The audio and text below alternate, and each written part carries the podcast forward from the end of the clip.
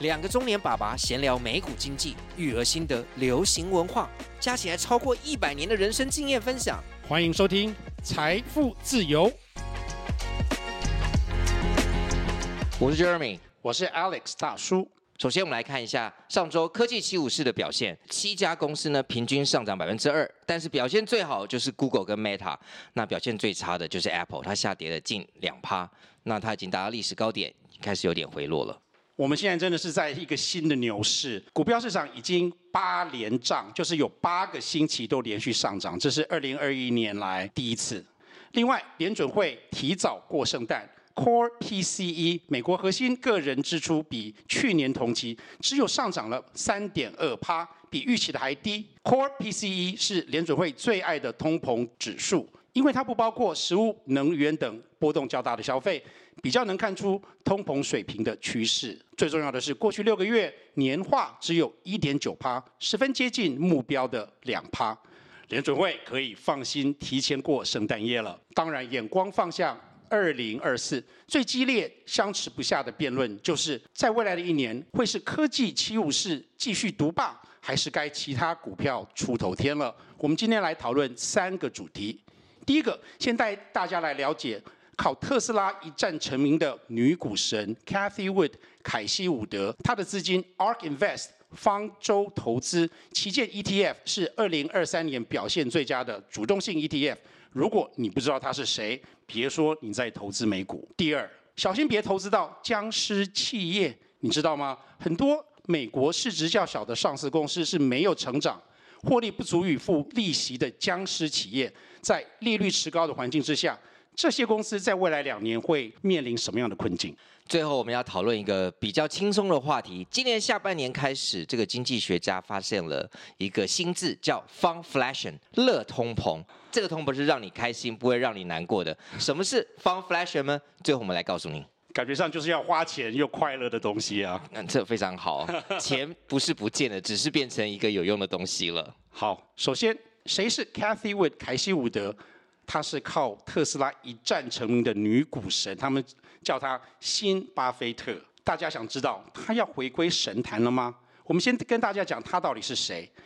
她的呃基金公司叫做 ARK Invest 方舟投资，它是主要是一个主动性投资的 ETF。嗯哼，你有听过主动性投资 ETF 吗？最近好像呃我有看到这些新闻，对，跟一般的 ETF 是比较 passive，就是比较被动式的。被动式的对不一样。主动式的 ETF 应该就像类似像基金一样，对，基金经理人好像可以频繁的操作，因为他有些这些看法预测。然后可以希望带给基金的投资人更多的报酬，没有错。所以它这种主动式投资的 ETF 呢，就不是投资在指数，像什么 S&P 五百，或是台湾人比较流行的啊、台湾五十，它是自己会去选股，然后自己会挑比例。这个方舟投资主要是投资在破坏性的创新科技公司，就是大家现在最夯的 AI 啊，还有特斯拉等等。尤其在疫情当中，嗯、方舟投资变成很多投资者的一种信仰，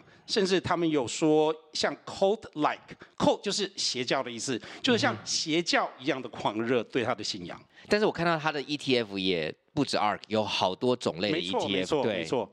他的所谓旗舰的 ETF 叫做 Innovation，它的 ticker 是 ARKK，ARKK。这一集里面我们讲的一些表现 performance 都会主要是讲这个旗舰，是因为它是最大的。嗯哼。那它其他有好几个其他的 ETF，例如 Next Generation 是好像就是风险更高的。另外一个我觉得很有趣的，它是甚至有一个创投的 ETF，嗯哼，叫做 Venture Fund。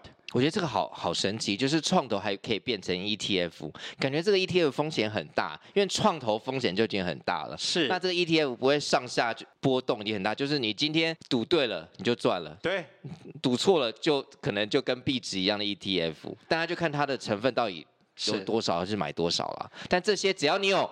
可以投资美股的这些账户，大家都可以买得到。再跟大家说哈，没有那么复杂。我觉得这个最厉害的地方就是他，他把创投平民化了。平常我们想创投，哦，这是有钱人或者是一些 institutional investors，像机构投资人、机构投资人，他们才有办法去玩的。对，或是一些退休基金，或是一些大的机构，对，对这些才有可以办法去做创投，或是要非常有钱的。对，你如果说是个人的话，一定要是 billionaire，millionaire 不够开，一定要 billionaire。就是有人去找你敲敲门说啊，希望你投资，代表你已经达到那个阶级。是，我们一般人是不会有这个机会。对，我们是绝对不会的。但是它是一个 venture fund ETF，ticker 是 ARKVX，它就是一个任何人都可以投资的股票性基金 ETF。所以你只要可以开户，基本上就可以投资这个 ARK Invest 的 venture fund。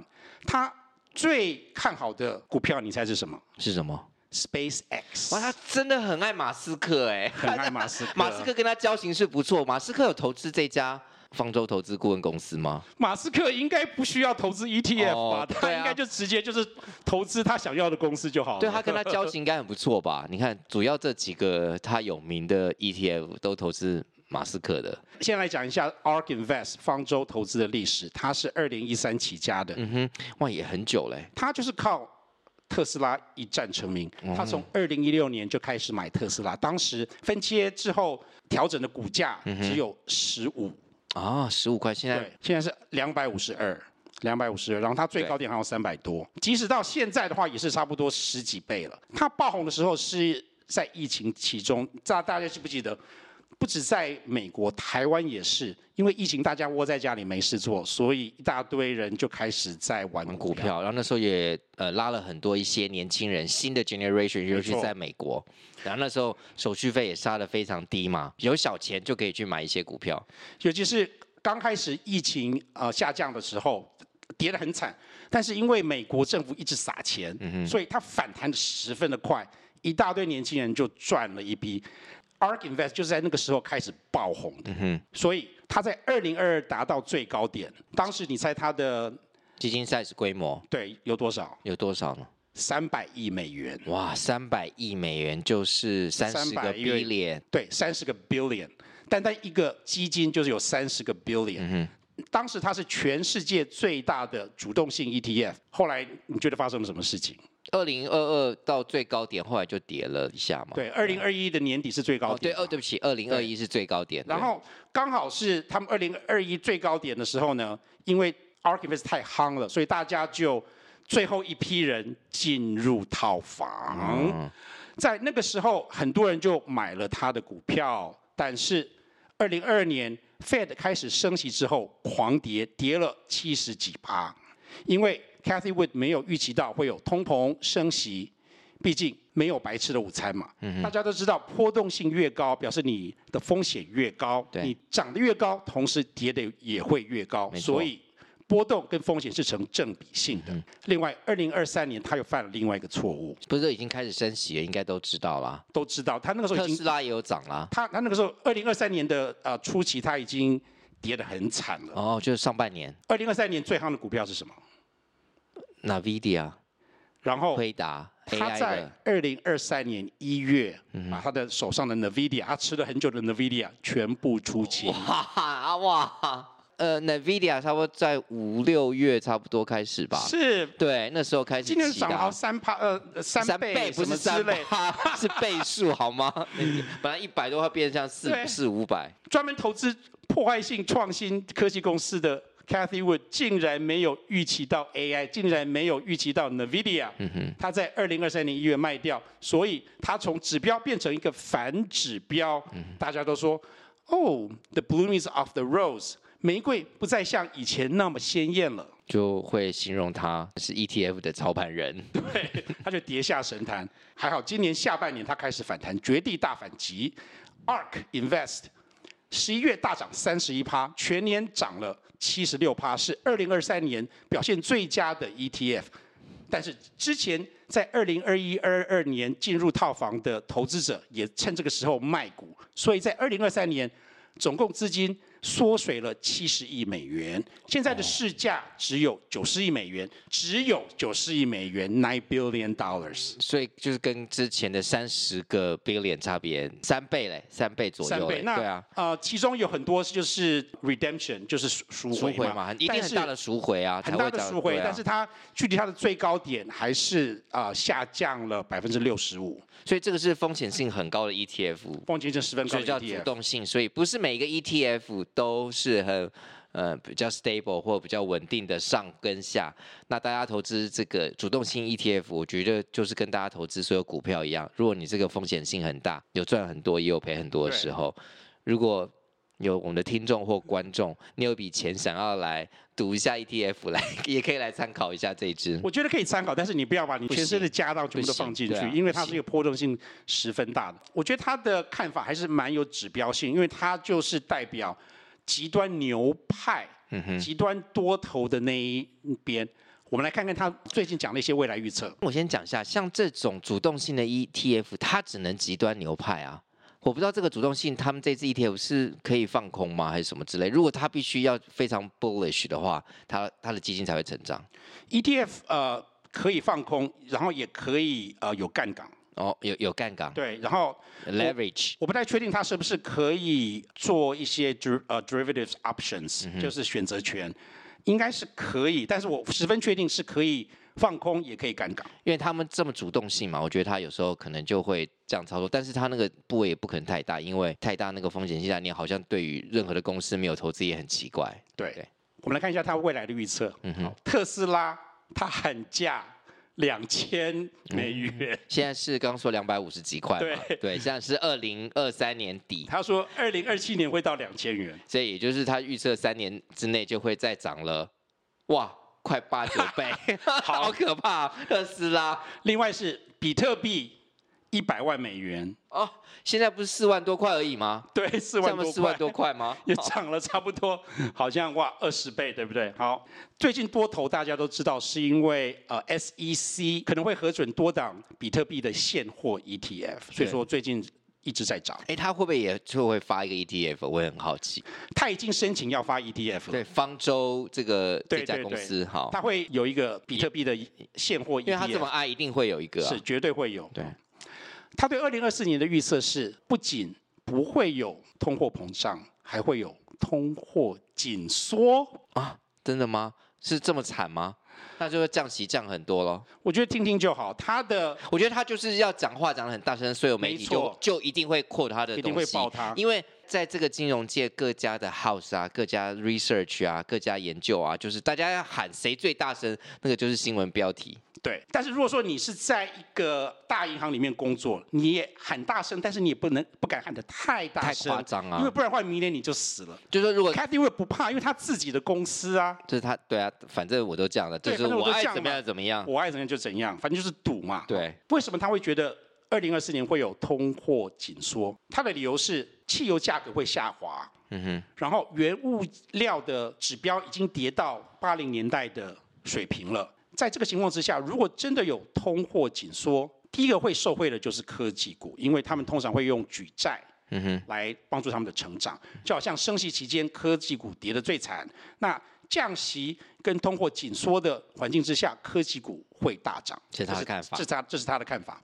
最近他买进了哪些股票呢？嗯、买进了 Meta，就是脸书。对。Microsoft。微软投资一些 AI 对，他现在觉得自己已经晚了。对，好，Pinterest 之前我们有讲过，就是社交购物 （social shopping） 最近很夯的一个股票。Pinterest，还有我们最爱的台积电的 ADR。嗯，这也是跟 AI 晶片这些也是有点相关的。对，所以他知道他自己错了，要赶快加码晶片，加码 AI。嗯，他卖出了哪些股票呢？Robinhood、Coinbase。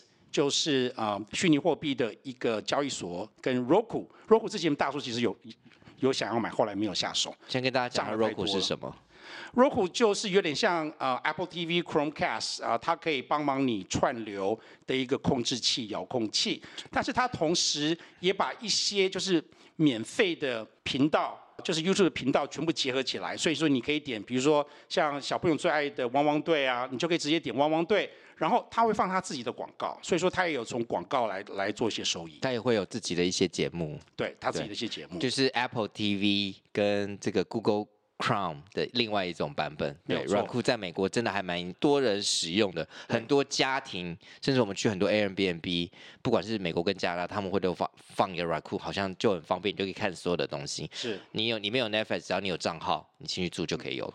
美国现在很多的电视，他们卖的话就是直接卖一个 Roku TV，比如说它可能是三星的电视，但是它就是有一个共同品牌 Roku。那你买回家之后就已经有一个 Roku 的遥控器，然后你打开之后，你只要登录你的，比如说 YouTube 账号，你就可以直接看。它最厉害的现在已经是可以已经跟电视一起合作放在里电视里面了。对，大柱之前在美国的时候其实有想买，后来因为。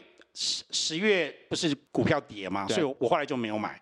现在回涨了，我觉得我不知道会不会太晚，我可能回去再研究一下。可是他出清嘞，Cathie Wood 他卖掉了，他还是有啦，他还对。对他出清的原因，他说是因为呃这些股票已经涨太多了，所以持股的比例过高，他想把这些先卖掉出清，然后把这些资金转到他觉得更有成长性、可能可以获利更高的其他投资选择。OK，嗯、呃，跟大家讲一下那个 Rock Roku 的那个 Ticker，嗯哼，在 Nasdaq 是 ROKU，是大家可以参考一下。另外，他最近觉得最看好的企业就是 SpaceX。刚刚我们讲过，他的创投 ETF 就是有投资 SpaceX。我觉得这个十分有趣，因为一般人没有办法投资 SpaceX，因为它是还没有上市的公司。但是你可以透过这一个创投 ETF。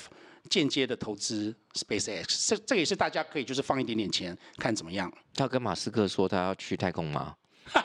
我不知道他是不是有是是不是有些富豪不是要乘坐马斯克这个 SpaceX？对对啊，我不知道他是不是其中一员。还是 Bezos 的？那因为马斯克他、哦、他 Bezos 有去，但是马斯克不是也在发展？他应该想要带一些人上去啊。有些富豪都是很想要去太空看一下。太有钱的人的心态。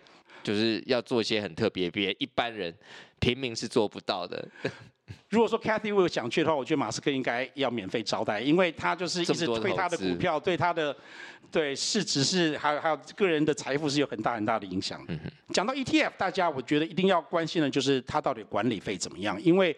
原本大家会想要投 ETF，而不是啊传统的基金，就是因为它的管理费比一般基金低很多，而且你可以像股票一样容易的交易。因为它是一个主动性的投资的 ETF，所以管理费相对的比较高，有零点七五趴。什么是零点七五趴？就是每一年它会扣零点七五趴总额的的那个零点七五趴，所以说你的获利一定要。啊，比零点七五八还要高，你才会有钱拿。但必须实话说，像这个百分之零点七五，跟一些那个 mutual fund 基基金的方式，他们那个有时候 charge 就是可能一趴到三趴不等。对，所以它以 ETF 当然是相对高，但它以这么以主动性的话，它其实是呃相对比基金要来的低一些。没有错，嗯、这也是 ETF 啊、呃、诱人的地方。今年第二名是 Fidelity Blue Chip Growth ETF。它的管理费是零点五九，它也是一个主动性的，所以说它 Cathie Wood 的 ARK Invest 其实是比其他的主动性的还要稍微再高一点点，但我觉得还是在合理的范围当中。做一个比较，熟悉的被动性 ETF 相对就会低很多了，S&P 五百 Spider 只有零点零九，嗯哼，好 Cathie Wood 是零点七五，然后 Spider 啊 S&P 五百只有零点零九，大叔最近投资的。啊，债券 ETF TLT 只有零点一五，相对台股 ETF 的管理费都会比较高一点。大家最知道的台湾五十管理费是零点三五。嗯哼，那 TLT 是投资美国国债二十年以上的债券的 ETF，只要有它的规定的存续期间，ETF 的设定的范围之内，反正就可以投资。本来做这些基金管理费就不能太高吗？没有错，它就是以以量制价，因为。平常小的基金可能啊，顶多你有几个 billion 就很厉害，它可以有九个 billion，嗯，所以它就是以基金的 size 很大，它相对即使啊帕数比较低，它可以收到比较高的金额。最后，你如果说怕 ETF 它的市价。会有太大的折扣。什么是市价太大的折扣？就是把它基金里面的股票全部加起来，如果跟它的市价的价格比，如果说是比较低的话，就是一个折扣。它的市价折扣只有零点零六，表示是十分有效率的，百分之零点零六，表示是是十分有效率的。你不用怕投资它的 ETF 而呃亏损到。你你投资本身的股票跟投资它的差别只有零点零六就是基对基本上很接近，基本基本上一样了，基本上是很接近。所以你如果说不想那个多麻烦的话，你投资它比较划算。你也知道它的 ETF 就会投资很多股票嘛，那你不可能去，好像就是有人帮你挑选就对了，你自己要去复制它也可以，但是你就变得一直要去操作，每天要去观测它，所以它即使要买跟卖也不会告诉你，你都是看到事后的消息。没有错，方舟投资就是代表现在市场上极端的多头牛派。讲科技股会 go go go 冲冲冲，另外一个派系就是讲说哦，科技股的好日子已经过了，现在该其他股出头天了，尤其是小型股，因为毕竟 Magnificent Seven 都是市价十分十分高，都是 trillion 左右的一些股票，但是小股票。小公司真的可以出头吗？第二个 topic 就是小心别被僵尸吃了。看一下科技股涨这么多，开始讨论，那会不会明年二零二四年有一些补涨的一些小型股？Small cap，Small cap。哎，台湾有 WeWorks 吗？倒了，倒了，不是倒了吗？台湾有，台湾有进来过。有啊，在那个信义计划区，oh, okay. 在好像对，有他的那个招牌放在上面。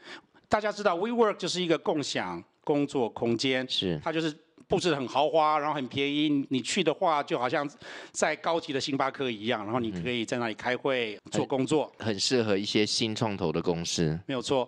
那它今年宣布倒闭，因为没有钱付利息。嗯哼。WeWork 最高价值的时候，那个那个时候它还是啊、呃、没有上市公司，公司价值有到四百。七十亿美元，很可怕，很可怕，比刚刚那个 Cathie Wood 最高点三百亿美元 还要高很多。三月二零二一年上市以来，那个时候它的市值是差不多一百亿美元，也还是很高。嗯哼，到现在因为它倒闭了，所以已经失去了百分之九十九的价值，基本上投资人全无。对啊，最大投资者这个日本软银 SoftBank 投资好像最多。对，对，没错，没错，所以那个损失的最惨。他投投资了多少？一百六十亿美元，sixteen billion。哇，真的天哪！对啊，这些钱都是从中东的主权基金来的，哦、所以说他们钱很多。我不知道 sixteen billion 对他们来讲是不是好像还 OK？如这个牛毛一样非常小，他们的这个财富应该是富可敌，也是很很多国。WeWork 就是僵尸公司的一个例子。什么是僵尸公司？这个公司已经没有在成长了，嗯哼，然后它的获利没有很高，甚至不足以付它的利息。然后当它的公司债还是什么的到期的时候，他们没有办法再举新债来还这个旧债，那怎么办？没有钱还债，没有钱付利息，你只好宣布倒闭。简单来讲就是这个样子。为什么叫僵尸？因为僵尸它没有死，它也不是活着。它也不会长大，它就是这样子行尸走肉的，天天的走，这种就叫做僵尸公司。嗯，在美国其实有好几百家的公司，上市公司都是类似的例子。从两千年来，在美国跟欧洲，企业债务跟 GDP 的比例从百分之六十八趴上升到百分之九十趴，就好像是说，公司债务的成长远比 GDP 经济成长的快很多。为什么？因为从二零零八年年以来，利率都很低，所以说大家就一直举债，一直举债，一直借钱，一直借钱，一直借钱，一直借钱，反正利息那么低嘛。对，然后到最后，如果你的这个业务没有发展成功，那还不出来就会很惨了。当利息还是很低的时候，利率还是很低的时候，没关系，那你可能就是撑一下，可能就过。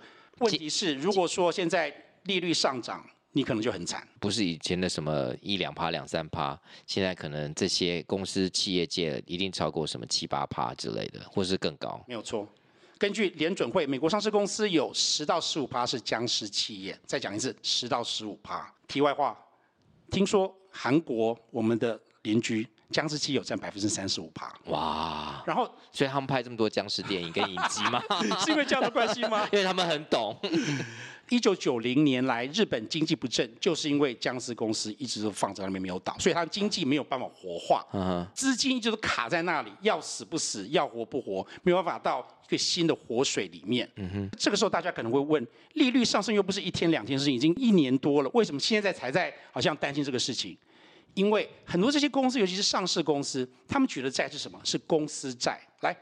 来解释一下公司债的年限跟它是怎么样要偿还的，来跟我们讲。公司债，反正你还没有在到期的时候，你本金就没有这些压力，你只要付这些利息就可以了嘛。那一般公司债可能就会发什么，通常都是五年以上啦，五年以上，五年到十年嘛，甚至到十年啊，或二十年，这些都是有可能的。但最重要，这些公司也要有一定的信评机构给他信评，大家才会买。如果无信评的话，就乐视债券可能没有什么买。所以这些僵尸企业有很有可能是一些等级也没有太高，但是好像大家也会看的一些投资等级以上的，譬如说三个 B rating 是三个 B，就在那个边缘、三个 B 之类的，对，之类。一不小心可能就会掉到非投资等级。没错，很多这些公司债都是二零二二年当利率很低的时候发行的。好，你刚刚讲嘛，可能五年什么的，那我们算一算，二零二二年之前发行，你觉得什么时候快要到期了？没错，就是未来两年。嗯、好。未来两年呢，大家预期最大的倒闭期会是在二零二五的下半年。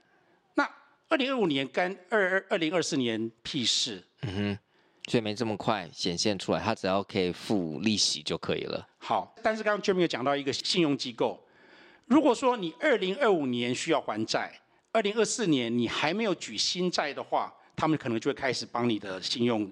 下降了，信用平等可能会 downgrade，因为这些信用平等，如果你们是上市公司，他们都可以依据你这些财报的资料，然后每一年会做一个 rating，要来去确认，不管是 upgrade 或是 downgrade 都有可能，或是维持一样的信用平等等级。所以，当最大的公司在到期潮是二零二五的下半年，表示什么？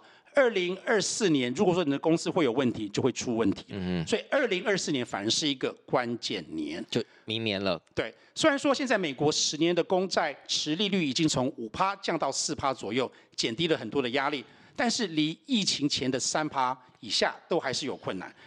而且不单单只是利率的问题，现在这些公司，如果你要发公司债，你还是要去找这些投资银行。如果说大家对你的前景不看好，看你没有在成长。或者是你获利不够，他们不一定会愿意帮你发公司债。嗯哼。所以小公司没有涨，其实可能是有一些原因的。嗯哼。其中有很多僵尸公司，可能像是一个未爆的炸弹。嗯哼。大家投资小公司一定要十分的小心，一定要看资产负债表，看它的盈利是不是足于 cover 它的利息支出。只要有。支出有问题，反正这个新闻报大家就会知道一下，所以这些 small cap 这呃 small cap 真是也是要非常小心。如果你不是特别了解每一家公司的话，对，我觉得绝大部分的投资者他们在买 ETF 的时候，可能会是买被动性的 ETF。如果说你要买小型公司，我个人会比较不是那么建议去买被动性 ETF，因为你买的话就是全部买，你没办法去选股。嗯、对，你选股的话，你自己一个人去选选股这些小公司，我觉得就很麻烦。对，一般人买 ETF 就是要简单了。如果你自己这么会研究，你根本不会去买这个小型公司 ETF，所以你对它有多大的乐观看法？对，对，这跟一般 ETF 跟 ETF 投资人的本性是不一样的。是，所以大叔个人的话是呃比较不会去看这些小公司，因为我觉得要 follow 他们，毕竟我是个人，没有一个什么研究机构在在我后面。太麻烦太难了，所以就是如果你想要这么一样赌性的 ETF，你就可以看看看一下那个 Cathie Wood 方舟投资，他们下面很多主动性的 ETF 可以参考一下。有关于僵尸企业，最后我要再补充一点，类似的情况不止在小的上市公司，在细股也在发生，已经发生当中了。是什么？Unicorn 变成 Zombie，独角兽变成僵尸，以前。市值至少有十亿美元以上的独角兽未上市公司，因为他们没有办法没有办法成长，没有办法成长就要出局，所以戏股最近也开了一波的倒闭潮。这也就是呃新的创投公司，如果最近要募资，我觉得也会遇到一些困难，除非你的这个 idea 或你的这些要做的东西、要做的生意，未来的这些走向，你可以说服投资人，否则他要募资应该遇到很大挑战，不像以前一样。听说，如果你你的募资公司里面没有 AI 这两个字，你就别别想要有钱了。你 AI 也要也也要有办法跟。是啊，啊大家又不是笨蛋，你你你你随便放个 AI 进去的话，也不表示你真的是 AI。嗯、放两个字很简单啊，要做好，对啊，基本上不太可能。毕竟这些创投公司，他们从创立到上市，可能需要好几轮、好几轮的募资，不是说你募资一次就好了。嗯哼。如果说你明明知道以后没有办法募资，然后你也没有办法成长，那你干脆把钱。还给这些投资者，不做困兽之斗。嗯哼，你节省自己的时间，壮士断腕，以后搞不好还有东山再起的机会。这就是我们要跟大家讲一下，明年有可可能发生比较多的僵尸企业，大家如果要投资小型股的话，也要特别注意哦。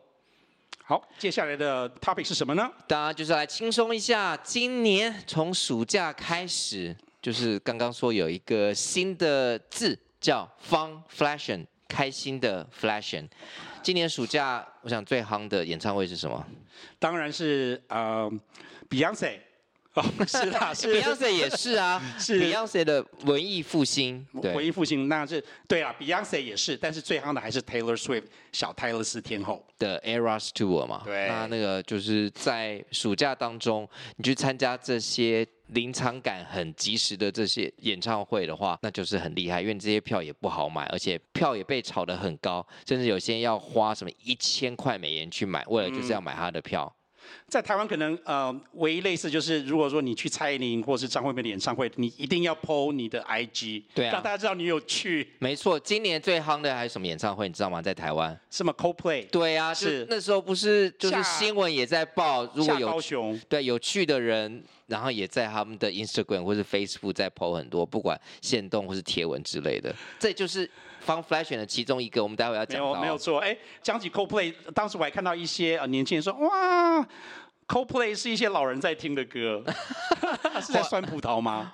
我想应该也不是吧，Coldplay 应该还是有一些年轻人，不敢说二十岁以下，二十快接近三十左右，应该也是会有啦。没错。那暑假当中，就是大家最夯的，还是美国人一定会看这些体育竞赛，嗯，就是棒球赛啊，是之类的。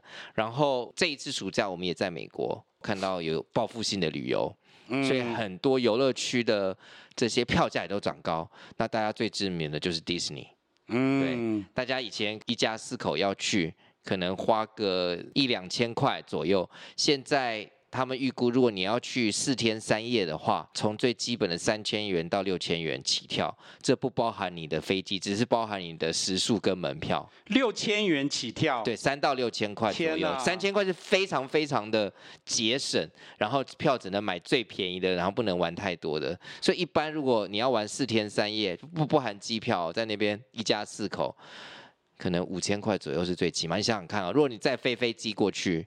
或是乱从各地，那就是不同了。住宿现在也是超贵的，超贵的啊。对，暑假当中很可怕，而且迪士尼在附近，只要是暑假的时候，应该都很满吧？只会花更多，不会花更少。这里我想要插一个杂新闻，可以吗？请说。我最近看到美国有一个啊、呃、，grandpa 就是一个爷爷，嗯哼，他给他的孙子买了、哦、买那个券啊、呃，因为他想要帮他买就是 Disney 的游乐场的券，他好像花了十万美金。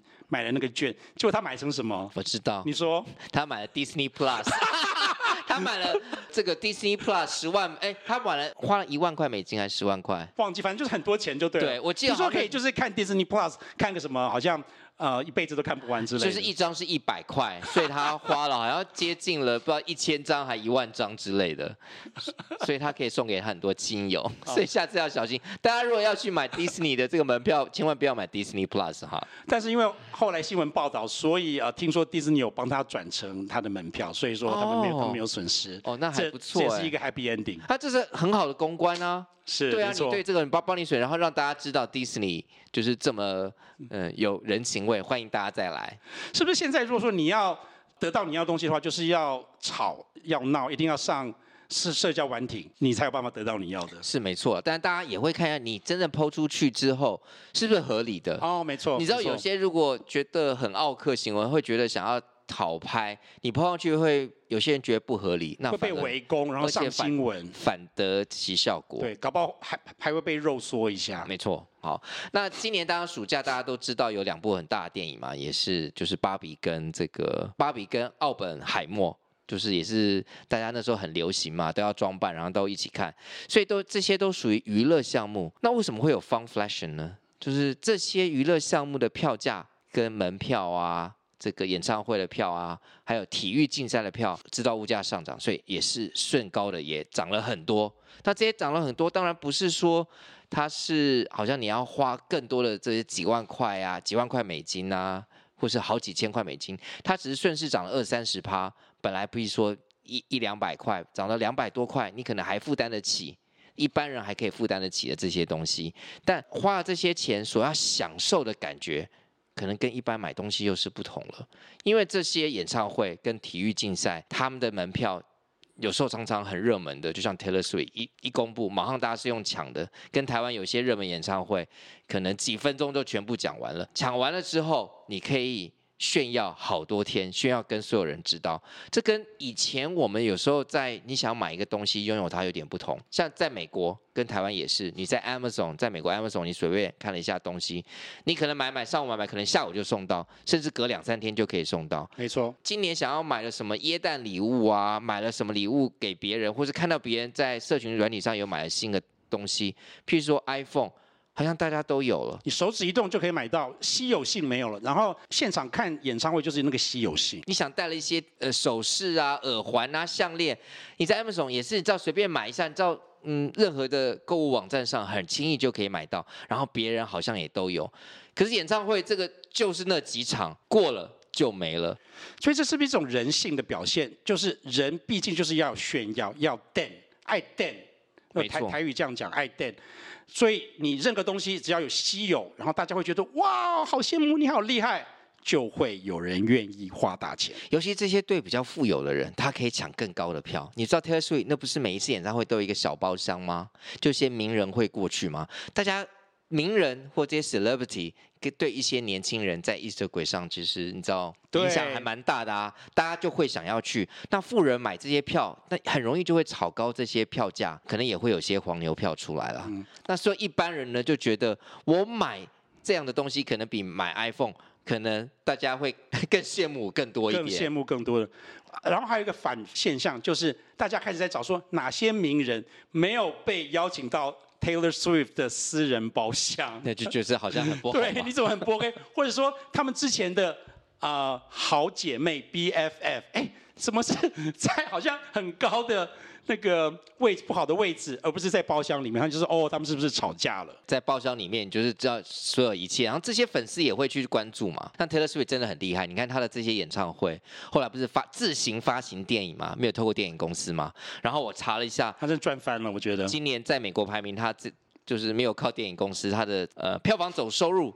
是一亿八千万美元，目前当然今年还没完，目前暂列第十一名。哇哇，很厉害哎！好可惜不能够投资 Taylor Swift 的公司哦。不知道这个、哦、我们刚刚讲的 ARK 这个 KC 五可不可以有没有？那 Beyonce 也是不错，文艺复兴的演唱会啊，也是历史上这个票房收入第八高的，然后在女艺人方面这是第二。那他也发行了电影，只是他的电影呃演唱会的电影可能就没有像 Taylor Swift 这么好，他只有呃在第六十名，然后三百多万美金，所以跟 Taylor Swift 还是有一个很大的差别。还是有赚啊，我觉得他那个成本力很低，然后最后还有一个什么 Madonna，马马上正在演嘛，正在演，对，这是大叔会去看的，我们的观众可能也很多人会去看一下。哎，他很他很厉害，他六十五岁了。对啊，是，但他演唱会的票是不是比较好买？比较没有那么夯，对，没错，没错，对，但是还是对一些年纪比较 稍跟大叔差不多，上下十年，应该都对他很有记忆、很有感觉，会想要看一下。你想想看嘛，因为大家觉得好像他不是那么夯，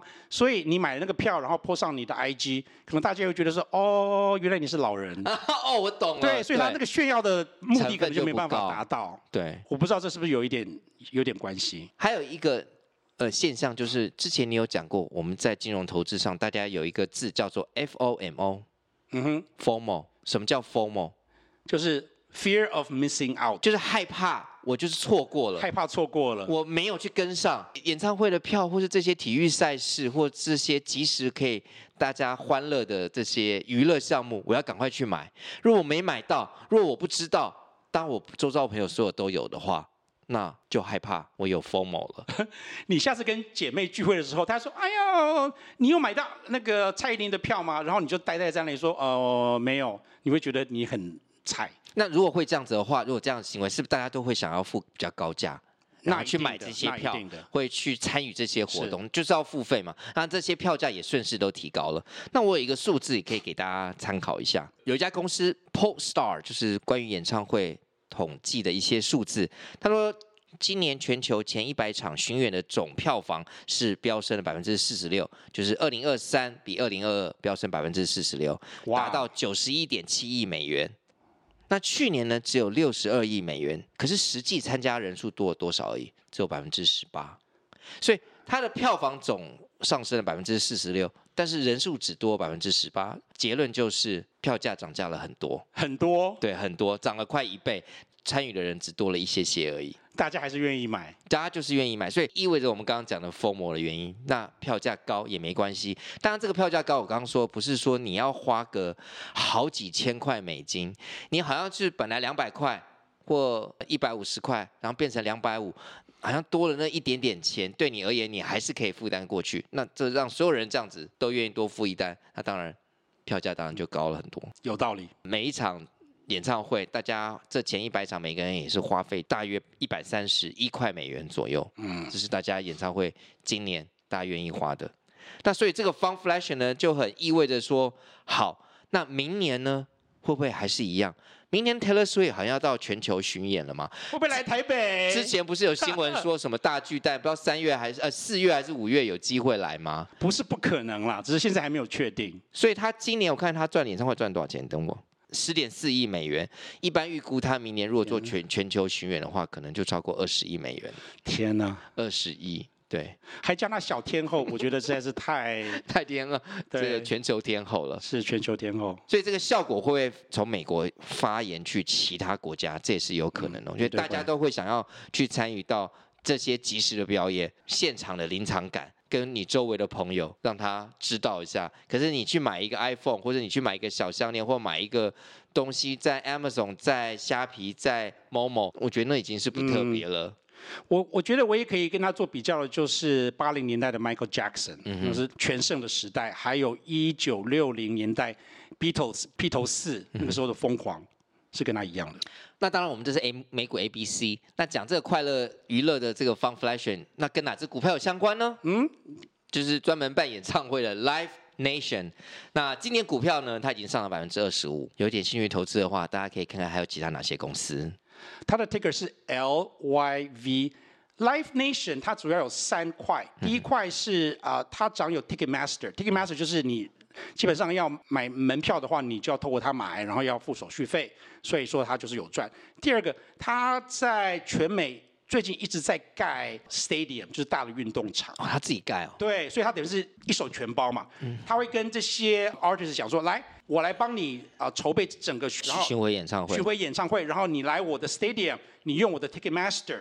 然后甚至它里面也有一些就是经纪公司可以帮你，等于是当你的经纪人就对，嗯、所以他就是赚这些钱。了解。但我们刚刚讲这个 Funkflation 也不是说我们大家就觉得不看好 Netflix 跟 Amazon 哦，嗯、这个两个还是不是特别相关的。对。因为大家这些呃有限度的演唱会，可能对于一些嗯年轻的 generation 可能吸引力会非常大。嗯。那大家比较年长，有时候还是会看一下愿不愿意花这个钱。他可能在家里还是看，呃，Netflix 在家里面买一些实用的 Amazon 东西，甚至有一些 AI 东西，对，对他们而言是比较实际的。啊，我知道了，是不是年轻人去看 Taylor Swift，然后呃，大叔杰若敏就在家里看 Netflix？对，所以也不是说这这两家公司不看，反正都反正都是有钱可以赚就对了。他们也如果出了一些很特殊的一些，譬如说 CD 啊，很特殊的。呃，这个光碟片啊，看电影的，其实市场上还是蛮夯的，还是有市场存在。只是说现在年轻人是不是会花大钱看这些娱乐性的节目，比以前更容易花。然后比较有趣的是，大家对呃 Taylor Swift 的刻板印象就是她的歌名都是小女生。嗯哼。但是小女生都有什么？都有爸爸妈妈。嗯哼。尤其是爸爸想要跟女儿有一些共同的语言，所以说很多就是中年的爸爸也开始迷上 Taylor Swift。所以你是讲说有些女生也会看 NFL，就是因为 Taylor Swift 的男朋友的关系，有点关系。所以这个是十分强大的，尤其是最近 Taylor Swift 不是在跟啊、呃、美国足球员开始在约会吗？对，他就是把两个美国消费能力最大的 TA，年轻的 teenager 跟中年男男子，把它做了一个结合。听说今年圣诞节最夯最难买的礼物，就是女儿说。我要 Taylor Swift 的周边产品，然后爸爸就到处去网上找，可以找到什么？不管是水壶还是帽子还是衣服，有关于 Taylor Swift 的都卖得很好。有钱的成人跟 teenager 结合在一起。爸爸应该也很喜欢 Taylor Swift 吧？我觉得，我自己就我自己就还蛮喜欢 Taylor Swift 的很多歌。如果明年 Taylor Swift 要来台湾的话，那各位听众如果有小女儿的爸爸们，你们可以也考虑一下，要不要买她的一些周边商品，搞不好也抢得很厉害。真的，而且我其实我觉得不止小女儿，我我们这样讲话有点性别歧视。我们的三岁儿子最近很喜欢跳舞，然后他们每一次跳舞的歌是什么？那个 Cool Summer，对，还是现场演唱版。对，在 LA 的现场演唱版。对，没错，他都是要用那个歌来入伍。然后，哦嗨，哦嗨。最后，大叔对二零二四的看法是什么？简单讲，Buy on the dip，趁跌买进。我觉得二零二四跟一九九五，就是上一次软着陆有十分多的类似情况。上一次是之前唯一一次的软着陆，然后从一九九四九五年一直到两千年，就是科技股、网络股票的大涨。那这一次我们有 AI，然后又是开始降息、软着陆的环境之下，在一九九四到两千年，最好、最稳定赚钱的投资方式就是 buy on the dip，趁跌买进。目前有六十到七十兆美元的钱放在定存里面，升息钱只有四十多兆，这些钱。当股票一直在涨的时候，我觉得会逐渐投资到其他的组合，不管是债券还是股票。然后记得大数的准则，跟着赢家走，涨越高买越多，趋势是你的朋友。明年要开始降息了，不要跟联准会过不去。科技七武士、AI 妈妈、减肥瘦身股、乐通膨。都会是赢家。好，这就是我们这一周的美股 ABC，希望大家收听。那也欢迎大家可以有讯息可以呃留言在我们的各 Podcast 平台。但如果有些平台没办法回复，欢迎大家追踪我们的 Instagram 徐大叔和 Jeremy。那你也可以打财富自由父亲的父，同时 YouTube 同名频道财富自由。如果你喜欢看这个影像的，也欢迎大家追踪我们。这点十分的重要。我们这是一个新的 Podcast，需要大家的知道，请大家。一定要帮忙在 Spotify 跟 Apple Podcast 里面留言评分，这样子我们才会越多人知道。那我们就下次再见了，Cheers，拜拜。